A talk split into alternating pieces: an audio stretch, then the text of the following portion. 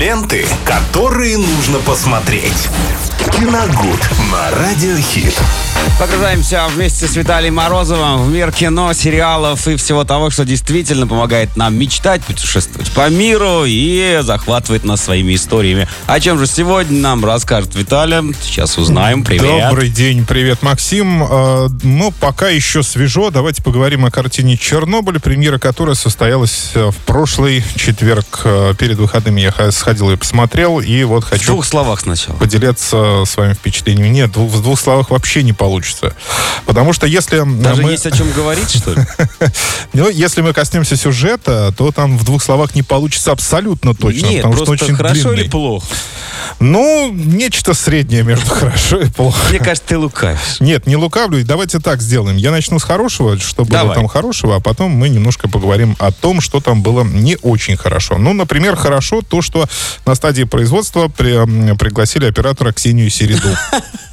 А, Если это самое лучшее в фильме. нет, ну, одна из таких, э, один из таких моментов, ради которых, собственно, оправдывается и кинотеатральный прокат этой картины. Потому что там, несмотря на то, что фильмов у нее на самом деле не так много снятых до этого, но среди них э, «Звоните Ди Каприо» сериал, один из моих любимых, и то, как она э, подошла к, со своим бэкграундом и со своим вкусом к картине «Чернобыль» конкретно, то здесь вызывает только похвалу, потому что там есть отличный кадр, э, момент взрыва на станции, который был снят э, при помощи э, камеры, ну, вот этой Супер 8 или как э, 32 Ну, в общем, на старую пленку. На старую пленку, да. Вот это было очень круто. И вот здесь же, а, опять же, хочется похвалиться в работу звукооператоров, потому что в кресле я буквально подпрыгнул, когда этот э, взрыв, собственно, и произошел. Очень хорошо э, сыграла в этот раз э, в картине Оксана Акиншина. Это кто такая? Где она играла? а, Стиляги, если вы помните такую картину. Вот Ну. недавно «Спутник» вышел а, с ее А, вот участием. светленькая такая. Да. Она там докторшу играла. Да, да, в принципе, она сейчас снимается очень часто, да, довольно часто. Здесь э, она мне очень понравилась э, своей актерской игрой. Ей в одном моменте очень э, удачно удалось передать всю гамму своих переживаний, своего вот этого невроза, э, когда она увидела своего м, любимого, который вернулся к ней в очередной раз. А, Что по поводу возвращения в очередной раз? А, Давайте немножко о сюжете, прям буквально. Ну, я постараюсь э, коротенько, хотя это невозможно, потому что нам показывают э, Все пожарного... то же самое, что было вот недавно в сериале. Не совсем. А, Нам показывают пожарного Алексея в исполнении э, Данила Козловского, который, напомню, был и режиссером картины. Он молодой, ветреный человек, э, встречает э, свою бывшую девушку, которую бросил 10 лет назад. Снова вспыхнули чувства, он вроде бы захотел быть с нею. Но, Невероятно. придя к ней домой, он, он обнаруживает, что у него есть сын. И Ему тоже 10 лет, оказывается... Санта-Барбара. Да, оказывается, тогда он ушел уже, а, покинул ее, так скажем, не одну. Оставил Так не одну. скажем, да. Да, но он прекрасно понимает, что это его ребенок. И, ну, и вроде бы, да, он осознает чувство ответственности, и все, и вроде бы, да, я буду вместе с вами, обещает им на утро приехать, забрать их в Киев, гулять, э, развлекаться, ну, в общем, быть настоящей семьей. Ну, естественно, на следующее утро он не приезжает и вообще пропадает на две недели.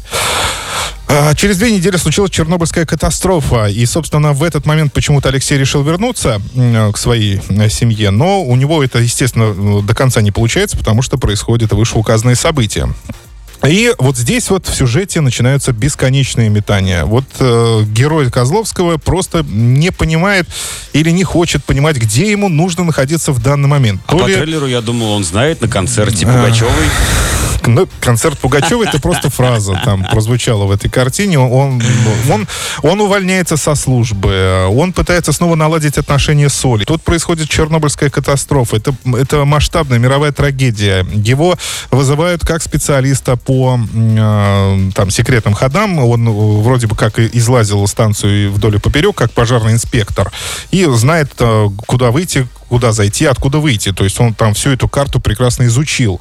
Его приглашают как специалиста, потому что там вот нужно проделать эту операцию, откачать воду. Он там нужен.